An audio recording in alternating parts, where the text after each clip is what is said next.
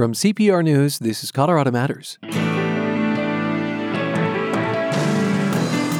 With the threat of armed protests before the inauguration, a top federal law enforcement officer here says the government is working at unprecedented levels to keep the peace. All the while, he says, We're not interested in investigating or prosecuting legitimate political speech. Then it's not just the domestic picture in the U.S. that's volatile right now. Relations between the U.S. and Iran are as shaky as they've been in a while. Professor Nader Hashemi of the Center for Middle East Studies at DU will explain why, just as there is a change of administrations here. And later, the effect of the siege in Washington on some people of color. Black justice workers are not okay. We are angry, we are infuriated.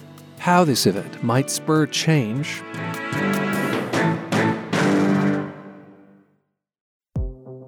During a time when so many of us have been physically distanced from friends, neighbors, and colleagues, your generous support has helped Colorado Public Radio bridge the gaps, bringing our community together through the stories that connect us all.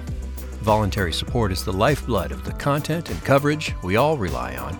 Thank you for being our partner in making this kind of radio happen for the Colorado community, each and every day.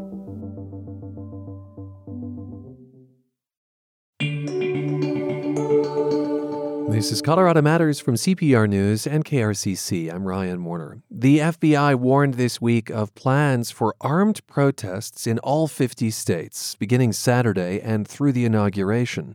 Law enforcement here in Colorado is working with federal authorities to try to keep things under control. CPR Justice reporter Allison Sherry joins us. Hi, Allison. Hi, Ryan. So, you spoke with U.S. Attorney Jason Dunn, who represents the District of Colorado, a top federal law enforcement official here. What does he say about coordination among officers? Well, you know, the goal is, of course, to keep everyone safe while allowing people to protest legally if that's what they're planning to do, and that includes armed people. But, you know, at this point, after what happened last week, it's pretty much of an all out effort between federal, state, and local authorities to keep the peace everywhere. Well, I think foremost, we prepare for the worst and hope for the best.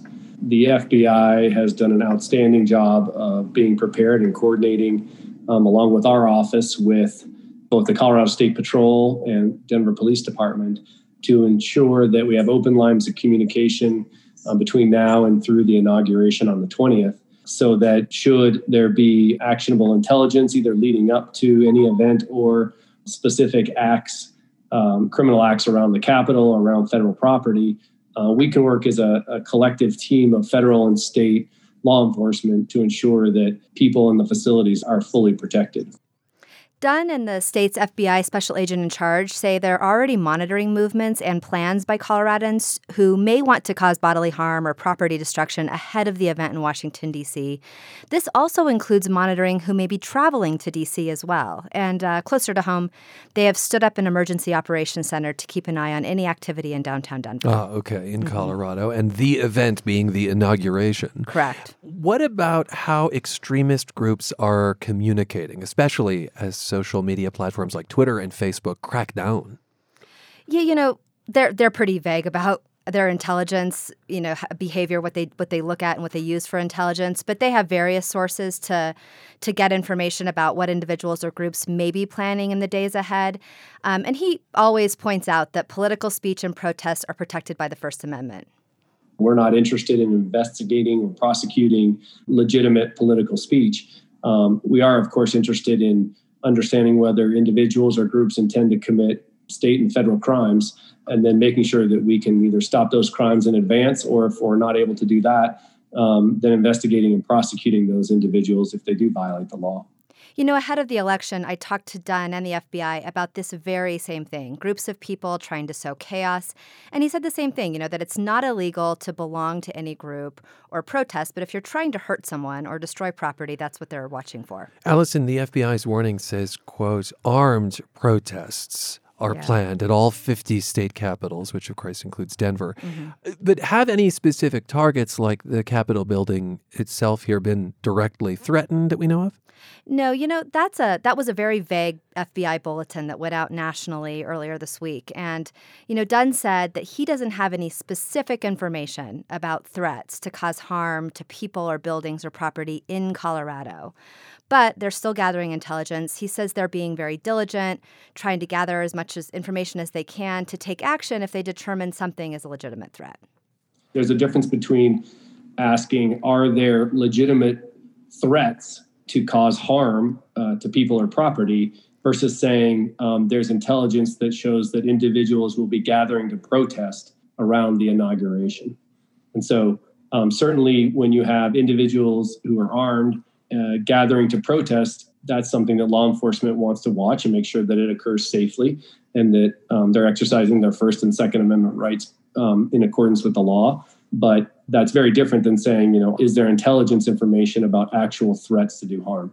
What did Jason Dunn tell you about the riots at the U.S. Capitol building last week? Like, do we know of anyone from Colorado who has been arrested in connection with that attack? We do. He told me he's splitting his time almost equally between investigating what happened at the Capitol last week and whether Coloradans were involved oh. and planning for the future.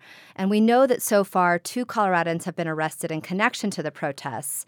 Um, and a third man who traveled from Colorado was arrested for making specific threats to House Speaker Nancy Pelosi, but Dunn said he hasn't lived in the state for several years. He does expect additional arrests in Colorado in coming days as federal officials are fleshing out all these investigations. Okay, that's important. More arrests likely coming. Yes, and and you know I should note that he's working on the investigation, and he there may be some initial court appearances here. Uh, but the federal prosecutors in D.C. will likely be handling most of these cases. You know, I will say that there is an unprecedented effort going on in Washington, as I'm sure um, you and your listeners are aware of, uh, between the FBI and the Department of Justice and the, and the Washington, D.C. U.S. Attorney's Office, and the level of communication uh, between that operation and the field offices for the FBI and the U.S. Attorney's offices is um, really something I've never seen. Never seen. I mean, I suppose there's only so much law enforcement can do. What kind of help does U.S. Attorney Jason Dunn want from the general public? You know, eyes and ears in eyes and ears. out there. Um, Exactly. Eyes and ears. Um, you know, we a lot of these social media accounts have been shut down in recent days. So I think it's very important that if you hear of something just from your friend or your neighbor, um, they want to know if any, if they if anyone has any information about anything that might ta- anyone who might take part in a criminal activity around protests in Colorado in the coming weeks. He also wants to hear if you have any information about people who took part in the riots at the Capitol building last week. Mm. Um, people can contact the FBI office or the U.S. Attorney's Office in Colorado. The website is fairly easy fbi.gov backslash tips. Again, that's fbi.gov backslash tips. And we'll post that and the, and the phone number on our website as well, cpr.org. Thank you so much, Allison Sherry. Anytime, Ryan. She's our justice reporter, and she just spoke with U.S. Attorney Jason Dunn about planned armed protests as Inauguration Day nears. What we're trying to do is use every tool in our power to get this very dangerous man removed. Don't forget, he's got his finger on the nuclear codes. I mean, he he could do a lot of damage between now and next week. So that is Congresswoman Diana DeGette on our show Tuesday talking about Congress's effort to remove President Trump for security's sake at home and abroad. With that in mind, we're going to focus on an international relationship that's become increasingly volatile between the U.S. and Iran, from economic sanctions to the assassination of Commander Qasem Soleimani. From DU's Center for Middle East Studies, Nader Hashemi joins us. Professor, welcome back to the program. Thanks, Ryan. How would you describe U.S. Iranian relations right now?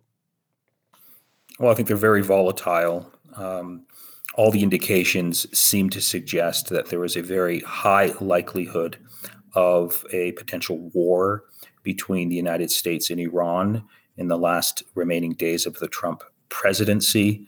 Um, so things are not in a good state. The word war is a scary word. That's not hyperbole. No, it's not. You know, if you look at the, you know, just the evidence, um, um, over the summer there was a series of you know mysterious explosions in Iran at its uh, key strategic um, economic and nuclear sites. Um, in November, the New York Times reported that Trump had a consultation with his key advisors about possible military options against Iran, and he had to be talked back by his key foreign policy advisors. Uh, a few weeks later, the United States, along with Israel, assassinated Iran's top nuclear scientist.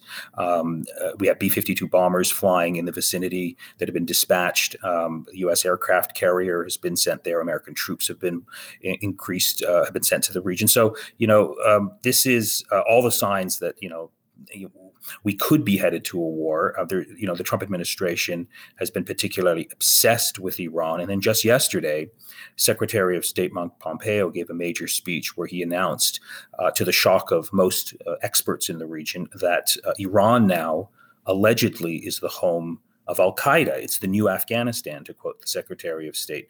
So, um, you know, these are signs of, um, you know, an impending conflict. Well, let's unpack a few things. First off, do you buy what Secretary of State Mike Pompeo is saying there, that Iran is now a seat for Al Qaeda?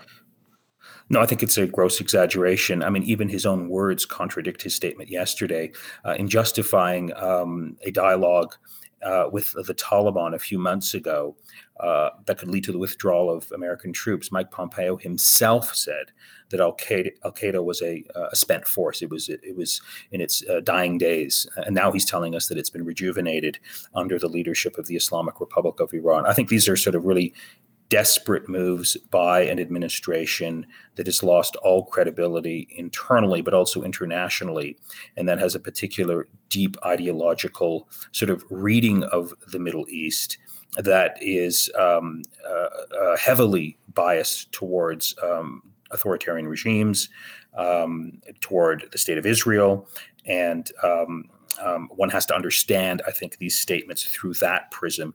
Uh, if you look at most of the intelligent intelligence um, experts who have responded to yesterday's statement about Iran allegedly being the home of Al Qaeda, they have dismissed it as um, sort of really reflecting the personal views of the Secretary of State, not based on solid intelligence. You use the term obsessed, that uh, Trump, the, the, Trump administration is obsessed with Iran. W- what do you mean by that? And is that hyperbole? Well, I mean, if you can just sort of look at, um, you know, the statements. I mean, just I mean, we're talking about what Mike Pompeo said yesterday about Al Qaeda being the, you know, um, being allied with the Islamic Republic of Iran. That's so off in left field that no one with any familiarity can take that seriously. Um, you look at the efforts that this administration um, um, has undertaken to um, you know explain uh, uh, and to justify this new hardline policy toward Iran, effectively making an argument that somehow you know Iran is the source of global instability. I mean, even in the context of the Middle East, Iran is a deeply repressive regime that has contributed to a lot of instability. But it's not the only actor that has. So if you look at the actual facts on the ground with respect to um, the behavior of the Iranian regime, and then you measure it against the statements and the um, uh, policies that have been pursued by this administration, there's a deep disconnect. Um, and it has to do with, I think, a particular set of ideological positions that this administration has with respect to its understanding of Middle East politics, but also it, it, comes down to the figure of Donald Trump, who I think was always obsessed with uh, President Obama and was deeply angered that Obama's one major Middle East foreign policy achievement was the Iran nuclear deal, and he was determined to tear that deal up. And in the process of doing so, I would argue he has actually strengthened Iran. He's made the uh, United States, I think, less safe. And the simple measure of that is, you know, Iran now has restarted its uh, enrichment program. When uh, Trump came into office, there was an existing nuclear deal that had Iran's nuclear program under lock and key. Uh, that has all been torn apart. And so, uh, you know, this administration has, um, I think, um, has a particular obsession with Iran. That's the best way of explaining it. I'll say indeed that President Trump has been skeptical of the nuclear deal from the beginning, saying that it didn't work, that it was one sided. You know, but Iran is a regime that has called for the ob- obliteration of Israel, wiping Israel off the face of the earth. Isn't that something that you'd want an American president to be obsessed with? Well, certainly you would. Um, but if even if you listen to Israeli Israeli intelligence officials, military um, um, officials, they realize that that is largely rhetoric. That Iran is not about to obliterate Israel.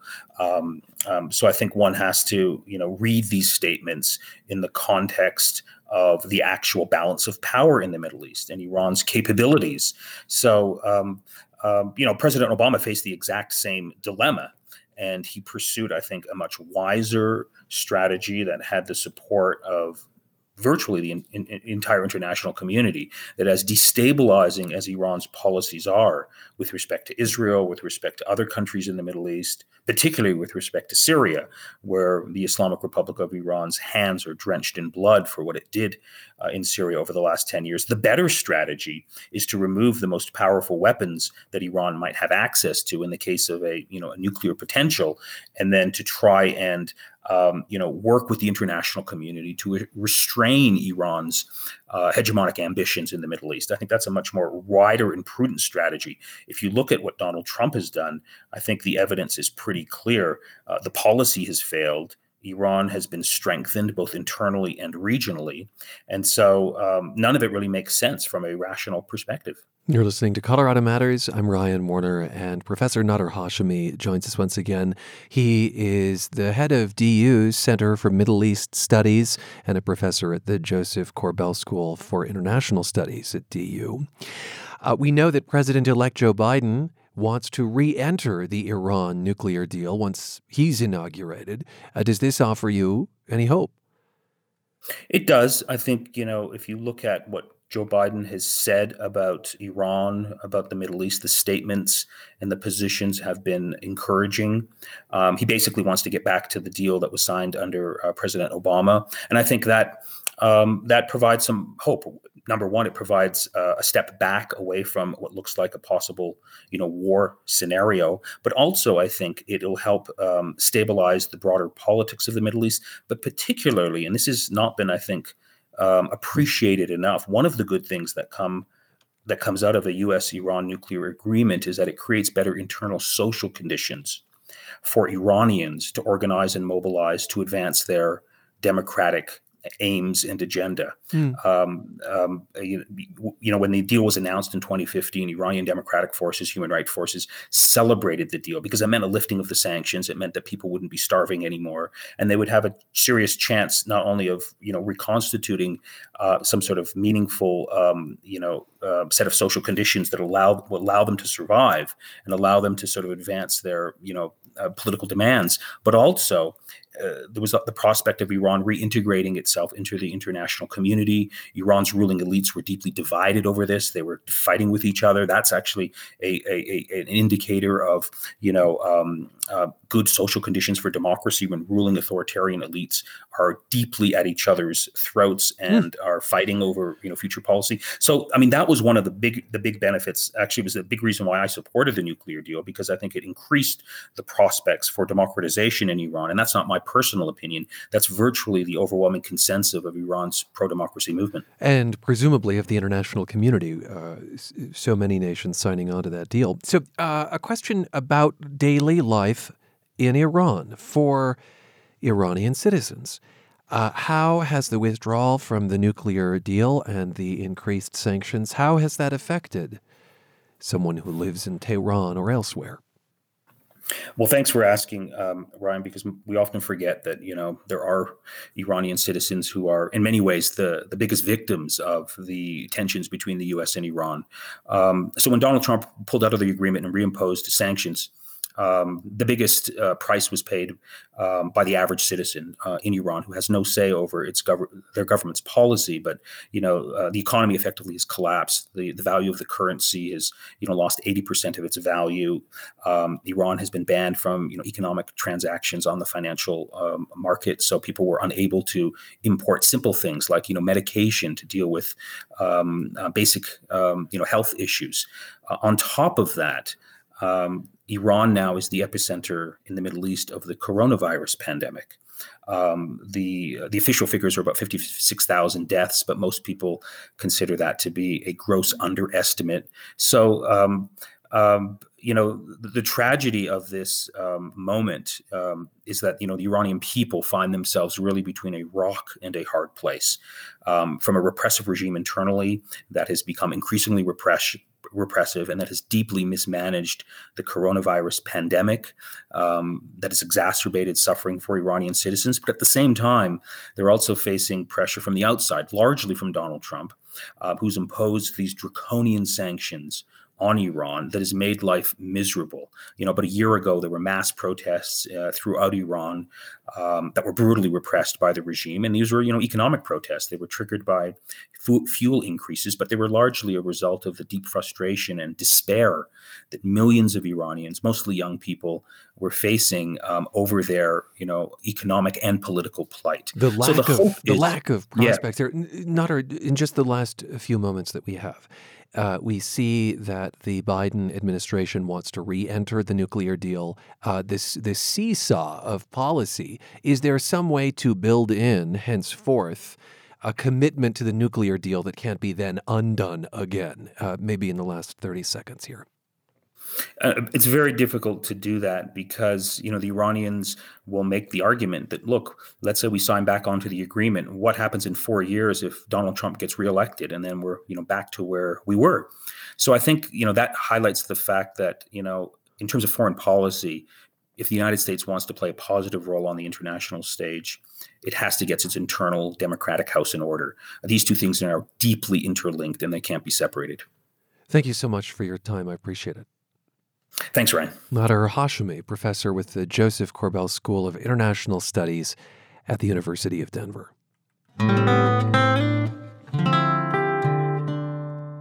A morning ritual has kept Barbara Olson of Boulder grounded during the pandemic, a way, she says, of renewing her spirits. I go to the Foothills Community Park.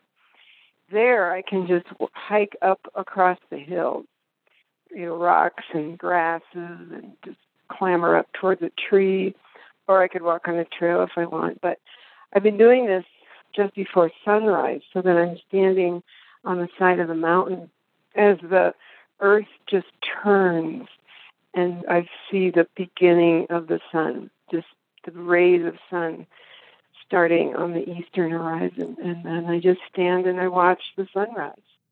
Barbara Olson sharing her morning ritual, which starts at Foothills Community Park in Boulder. Tell us about the place you've escaped to during the pandemic, whether it's a park, a trail, another room of the house. You can send us a voice memo, maybe even record it on site. Our email is Colorado Matters at cpr.org. That's Colorado Matters at CPR.org. Or leave a voicemail at 303 871 9191, extension 480. Again, CPR's main number 303 871 9191, extension 480.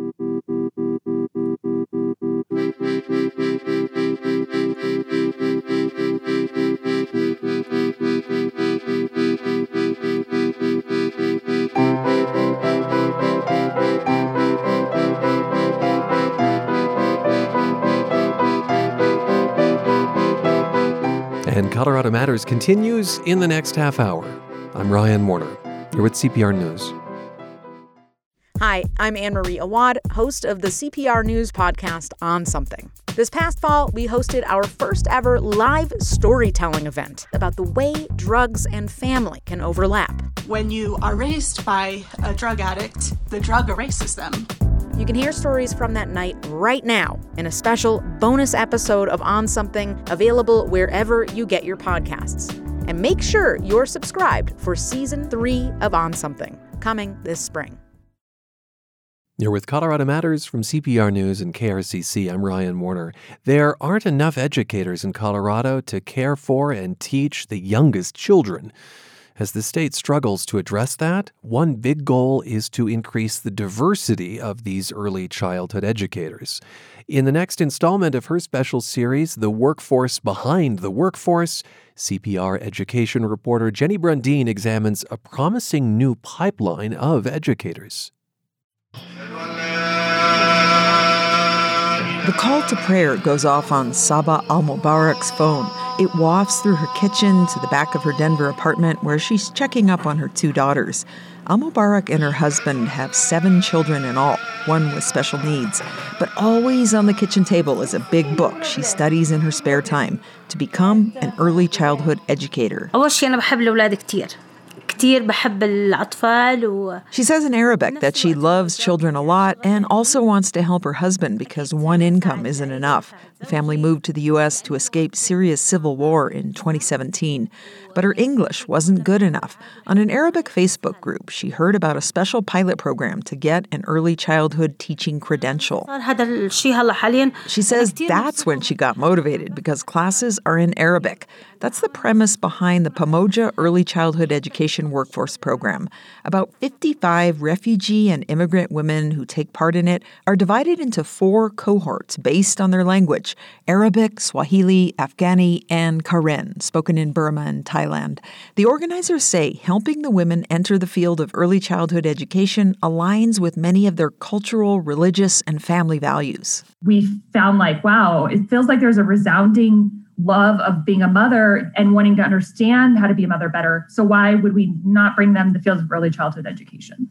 Lauren Dorn is with Lutheran Family Services Rocky Mountains, one of the program's partners. It offers an 18 week course that allows the women to get a national credential to teach early childhood education called the CDA. The pandemic forced the courses onto Zoom. Uh, actually, I prepared my homework. Today's class flows back and forth between English and Arabic. The focus this evening is on physical and cognitive development, things like developing maturation and perceptual and spatial awareness in children. The trainer asks what allows the brain to develop connections. Healthy food. The women fire out answers. They have lots of questions throughout the class. Saba Al Mubarak says she's learning so many things she wasn't aware of. Where are you getting this? The program has given Khan Mwezi, another participant, a sense of pride. I got it from the hospital. This weekend, she's relaxing in her Aurora apartment with her six year old daughter, Martinode. But life has been hard. Most of her family was killed in the Congo, and she spent her first few years in the U.S. tending to Martinode, who was born prematurely. Mwezi cleaned buildings for several years until a car accident. Then she heard about the childcare training program. It was very difficult to go through the application. But when I finished, boom, they called me. Mwezi began classes and was amazed. I was feeling I can be successful. I can get very far. She's landed a part time job working with infants at a child care center. That's the age group where Colorado's shortage is most critical. Alongside early childhood classes, the women have an intensive English class and other supports. Oh my gosh. Uh, how to use a computer, Google Docs, um, Zoom meeting. Zoom, how to download the apps and use the apps. Deborah Young, a program organizer, says the training isn't without challenges. It requires more English proficiency than Young realized. Many women are nervous about the national CDA exam, which can only be taken in English or Spanish. The system is too rigid in requiring such high proficient English levels. Young is advocating to allow the women to take their exam in their preferred language. Classes also teach the women how to navigate cultural nuances in the workplace. Young says in the U.S., for example, taking initiative is praised, but in conflict zones, you are being visible. You are in harm's way when you are visible. Mwezi struggled initially to understand workplace dynamics and the nuance of meaning in the English language, but she loves her job and knows her confidence will grow as her English skills improve. She loves this job. That's her husband, Martin. It's like uh, she's fulfilling her dream. I'm Jenny Brundin, CPR News.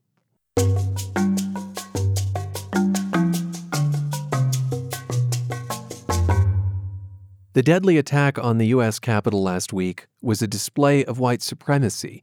Confederate flags were flying, and it was an attempt to undermine an election whose outcome depended very much on voters of color. It was excruciating to watch for Stephany Rose Spaulding of Colorado Springs. The pastor, professor, and former Senate candidate posted a video that day with a plea to white people. Get off of your behinds and do the work that is necessary today. I don't need a hug. I need you to fix your freaking families. I need you to fix yourself. I need you to fix this. Do that. Do that. So that white supremacy dies once and for all.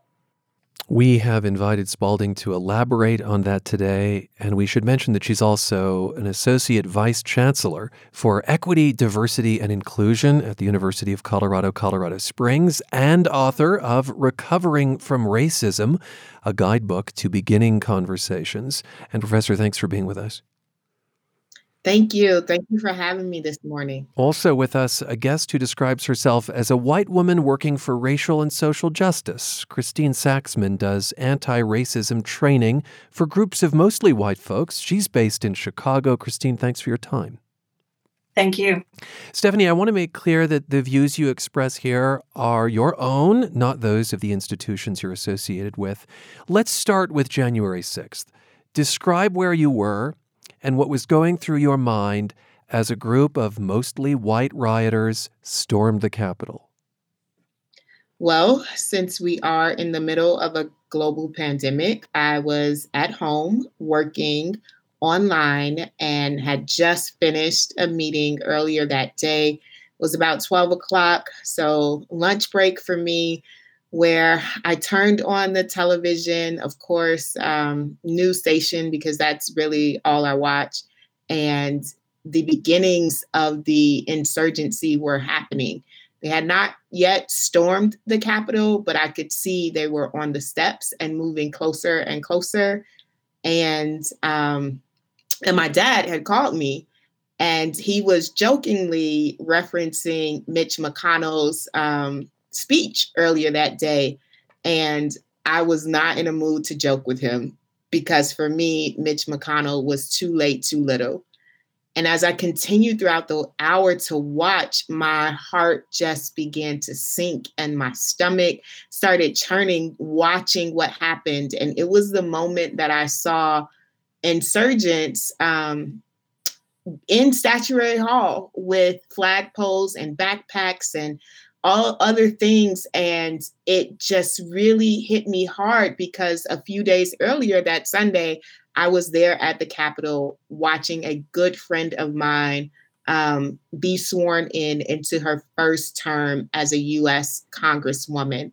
And I know the security of the Capitol. And to see that, it was just beyond upsetting. Your friend in Congress, Representative Cori Bush of Missouri, I'll ask you a, a, bit more about that in a moment. But elsewhere in the video that you posted to social media that day, you said black justice workers are not okay. That you were triggered watching, quote, how little our lives matter played out in full color for the globe. Stephany, expound on that. How did January 6th demonstrate to you how little your life matters in America? So, I, like many other Black justice workers, have done peaceful protests at the US Capitol and in our states across the country. And this summer, and, and even before that, have seen the ways in which law enforcement agents have been in full military gear in opposition to our presence as peaceful protesters. I've had snipers of Proud Boys and the Boogaloo um, trained on me as I have given public speeches and law enforcement agents doing nothing. And to watch how there was no security or very little security of the US Capitol and knowing that I have been in that place before and the level of violence and vitriol from law enforcement agents at individuals who were protesting in the defense of Black lives, it just was like there, there was no other way to demonstrate how little Black people matter in this country. And in that, you do not see pure incompetence. You see systemic racism. Absolutely. Systemic racism and institutionalized oppression, coordinated um, efforts to, to allow for white privilege to be privileged in these kinds of moments. Um, there's so much that is not conspiracy theory, but reality unfolding in front of us. We also know it's been documented that there are far right extremists that are trying to make inroads in law enforcement, in the military. This was something, in fact, that the federal government was so concerned about, it was working on, although that got deprioritized under the Trump administration. All right, uh, Christine Saxman, what about you? You watched things as they unfolded. You saw Stephany's video that day, January 6th. What was your reaction? Well, I think watching Stephany's video um, for me as a white person, it was just the reminder of how hard it is for my community, my white community, to stay present in that kind of emotion. Um, and I, I think that that is an important piece of moving into the action that Stephany asked of us. Mm. It's to not just be kind of numb or to be kind of shocked um, or to just be reactive in a moment, but to really think about how does this actually transform something? And to see myself as a white person that I'm I I I am connected to those white people who were who were storming the Capitol, and I mean that literally, in that I I, I have people in my family who support um, who support some of these these and what I would call white extremists, not just far right, but far right white extremists. And so, how do I then, as a white person, hear Stephany's call to action and actually make it action and not just some kind of performative piece or I post something on Facebook, but how do I actually work to transform the relationships that I have control over? Well, this is the $10,000 question, isn't it? How do people in their daily lives make changes in their spheres that can lead to exactly what you're talking about? Um, where would you start? I'm, well, cu- I'm think- curious how this work started for you, for that matter. Um, well, it started for me when I was a classroom teacher. Um, so, as a white woman who had, uh, and if I'm really honest, I had these very unrealistic visions of myself as kind of the white savior. And I was going to come in and I was going to help students of color in this predominantly white district. And I failed miserably. And that was the moment for me to decide like I could either ignore that failure and just kind of go on with business as usual, or I can try to learn and transform myself. And so, to your question about action, I, I think white folks have to, and I say this because I'm doing it myself. I'm not asking white folks to do anything that I wouldn't do myself, but I have to, number one, notice what race had to do with what happened uh, in the insurrection. And I have to start building the capacity to have the conversations in my personal life, in my professional life, and for race to never be off the table. How might I start that conversation? With someone in my family who says I'm not racist. Tell me more about how you're not racist. How do people tend to answer that when you ask that? Well, I mean, that begins the conversation. Because some folks will talk to actions. And I think, particularly white uh, liberals and progressives will kind of name things that they do. And we fall into some traps that are, frankly, and Stephany, um, you can speak to this way more than I can, that are frustrating to folks of color of like, oh, well, my volunteer work in this community or my friend of color um, and and we don't get into a deep dive and i think this is where the responsibility piece that i want to name is that this we can i cannot as a white person be disconnected from uh, the white extremism that happened um, this past week. So what does it mean to acknowledge that connection Stephany, did I hear you? I don't. I don't want to speak if you were going to speak. Yeah, and Steph- no, Stephany Rose Spaulding, by all means, reflect on what you're hearing here. No, absolutely. When you know, when we are asking white people to go deeper into how they are not racist and and to articulate what they mean, a lot of times when we have this conversation, um, it ends up with the personal. Well, this is what I don't do. But then you begin to ask them, well, tell me who your doctor looks like or what is the background of your um, real estate agent and your neighbors and then they begin to see that all of the people that they are in genuine relationship on a day-to-day basis are white people Hmm. and that is not about what you are acting on or doing deliberately but that is enshrining a world of whiteness that allows for the institutionalization of white power The idea of looking around my immediate circle and saying, is it is it lily white? That's an exercise. Christine, does that resonate? Absolutely. And I, I, when I, in my work with white folks all the time, I think this becomes a, a, a one of those questions at the start of a racially conscious journey as a white person is so what then do I do if I lack authentic, mutually reciprocal relationships with folks of color in my life? I want to circle back to more kind of practical tips for daily life, but I, I do want to note, uh, Stephany Rose Spaulding, uh, that you have a friend in Congress, as we mentioned, as you mentioned, Representative Cori Bush of Missouri. She wrote an opinion piece for the Washington Post titled, This is the America Black People Know. And she writes that until people recognize that this is who we are as a nation, the attack on the Capitol is a symbol of who we are, that we will not get beyond it. Uh, Stephany, what are your thoughts when leaders, uh, perhaps who are well intentioned, say things like, This isn't who we are, this is an aberration? I wholeheartedly agree with Representative Bush.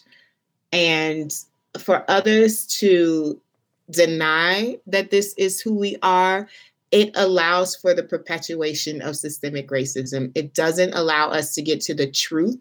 And truth is the basis of any kind of, of journey towards healing. And trust me, we are not at the place to heal yet. We are just in a lot of ways discovering the cancer that is so deep and we have broken the skin, but we have not done the surgery to get to the place of healing. So when we deny that this is who we are, when we overlook the 500 years of the ways in which white supremacist ideology has been inculcated into the culture, into the law, into the practice of being an American, when we deny that, we we stifle the work of people of color. Christine Saxman, I, I, just want to reflect on some of my own experience speaking to my family about race, about systemic racism. Uh, we are Jewish, and when I bring up racism and systemic racism, the answer I often hear is, well, we faced all of our own hardships. It's time to move past those onto something else. Do you hear that from white folks, and how do you answer them? Yeah, I do hear that from white folks. Um, and I think about what does it mean to look at the systemic racism that Stephany's asking us to actually peer into and to name that if you look at education, if you look at healthcare, if you look at finance, if you look at housing, if you look at all of these different systems, there is a racial predictability that is undeniable. And when we do that piece of the to what echo what Stephany said of this is who we are. And there's really racist policies, laws, and procedures that have led to those systemic outcomes. So even though race is a, is not real in terms of biology, it is real in terms of how we've made it real. Hmm. And so I ask white folks to wrestle with that with me. And, and this is where you might study the history of redlining. You might study how racist the GI Bill was in the distribution of wealth after the war. Uh, Professor, let, let's hear just a bit more from the video that you posted on January 6th addressing white people. This is your fault. This is on your watch for sitting by silently for allowing whiteness to manifest in some BS like this for not listening to Black people, for not heeding what we have been telling you for years and years. We have been showing you how democracy is failing because of racism. and how embedded it is in every structure and institution. You need to own it and deal with it and deal with it quickly because we will not have a country if you do not. Get it together, white America. Because this is what happens when chickens seriously come home to roost. You used that phrase embedded. Earlier, you talked about this being a cancer. Uh, Christine Saxman, do you think that this moment brings the country any closer to addressing the cancer? I mean, I think that there are many folks who'd hoped that there was progress after the killings of George Floyd, of Breonna Taylor, of Elijah McClain. Only if white people take action. And so, if white folks um, want to reject um, what they heard in in what Stephany shared, if they if they want to distance it, if they intellectualize it, if they're if I am not able as a white person to get in touch with the emotional response and realize that I have so much work to do with other white people. If that continues, then mm-hmm. yes. But if not, then no. Professor, you used the term truth earlier, getting to the truth of systemic racism. And I want to draw on that word because, in addition to your academic work, your political involvement, your writing, your pastoral work at Ebenezer Baptist Church of Colorado Springs, you founded a group called Truth and Conciliation, which calls for a federal Truth and Conciliation Commission for the United States. Uh, does that feel closer at hand now? I think we are on the brink of being able to do so, but I would be, I would ask us to be cautious. And even in the language and the, the articulation of this work, is the purposeful use of the word conciliation. There have been resolutions and even initiatives brought to Congress that look at reconciliation, and a lot of um, my white colleagues, allies, and friends want to move to reconciliation. But reconciliation presupposes that there was an amicable agreement at the start. And there has never been in the history of what we now know as the United States through the age of colonization there was never a place of agreement of racial harmony. So we cannot go back to that. And that is the first truth we must deal with that from the founding of the, the quote unquote discovery, the doctrine of discovery issued by the Pope in the late 1400s, there has never been an agreement to the humanity of those that we have racialized ever since. And so it's really important to you that the truth aspect that comes before conciliation uh, be not uh, lightly dealt with. Uh, Christine Saxman, do you want to say just a few words in the limited time we have remaining about a kind of national reckoning, and an official reckoning, if you will, on the record, you know? Yeah, I think that it, it speaks to what what what you said, um, Professor, and I'm sorry that I, I, I called you Stephany earlier, um, about the fact that white folks will often tell ourselves stories that there's a place of racial harmony we can go back to, and there's not. Hmm. And so, what does actually reckoning with our racist history and reckoning with the racism and white extremism that happened this week that's not going to go away unless we really take action? Thank you both for your time. I'm really grateful. Thank you. We heard from Stephany Rose Spaulding, Senior Pastor of Ebenezer Baptist Church in Colorado Springs, Associate Professor of Women's and Ethnic Studies at UCCS, an Associate Vice Chancellor there, and a former U.S. Senate candidate. She's also the author of Recovering from Racism, a guidebook to beginning conversations. And Christine Saxman joined us, a Chicago based anti racism trainer.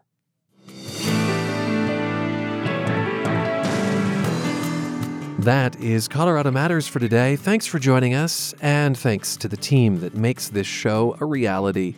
Carl Bielek, Ali Budner, Andrea Dukakis, Michelle Fulcher, Matt Hers, Michael Hughes, Carla Jimenez, Avery Lill, Pedro Lumbrano, Exandra McMahon, Patrice Mondragon, Shane Rumsey, Paulo Schalzena. And I'm Ryan Warner. Thanks for spending time with us. This is CPR News.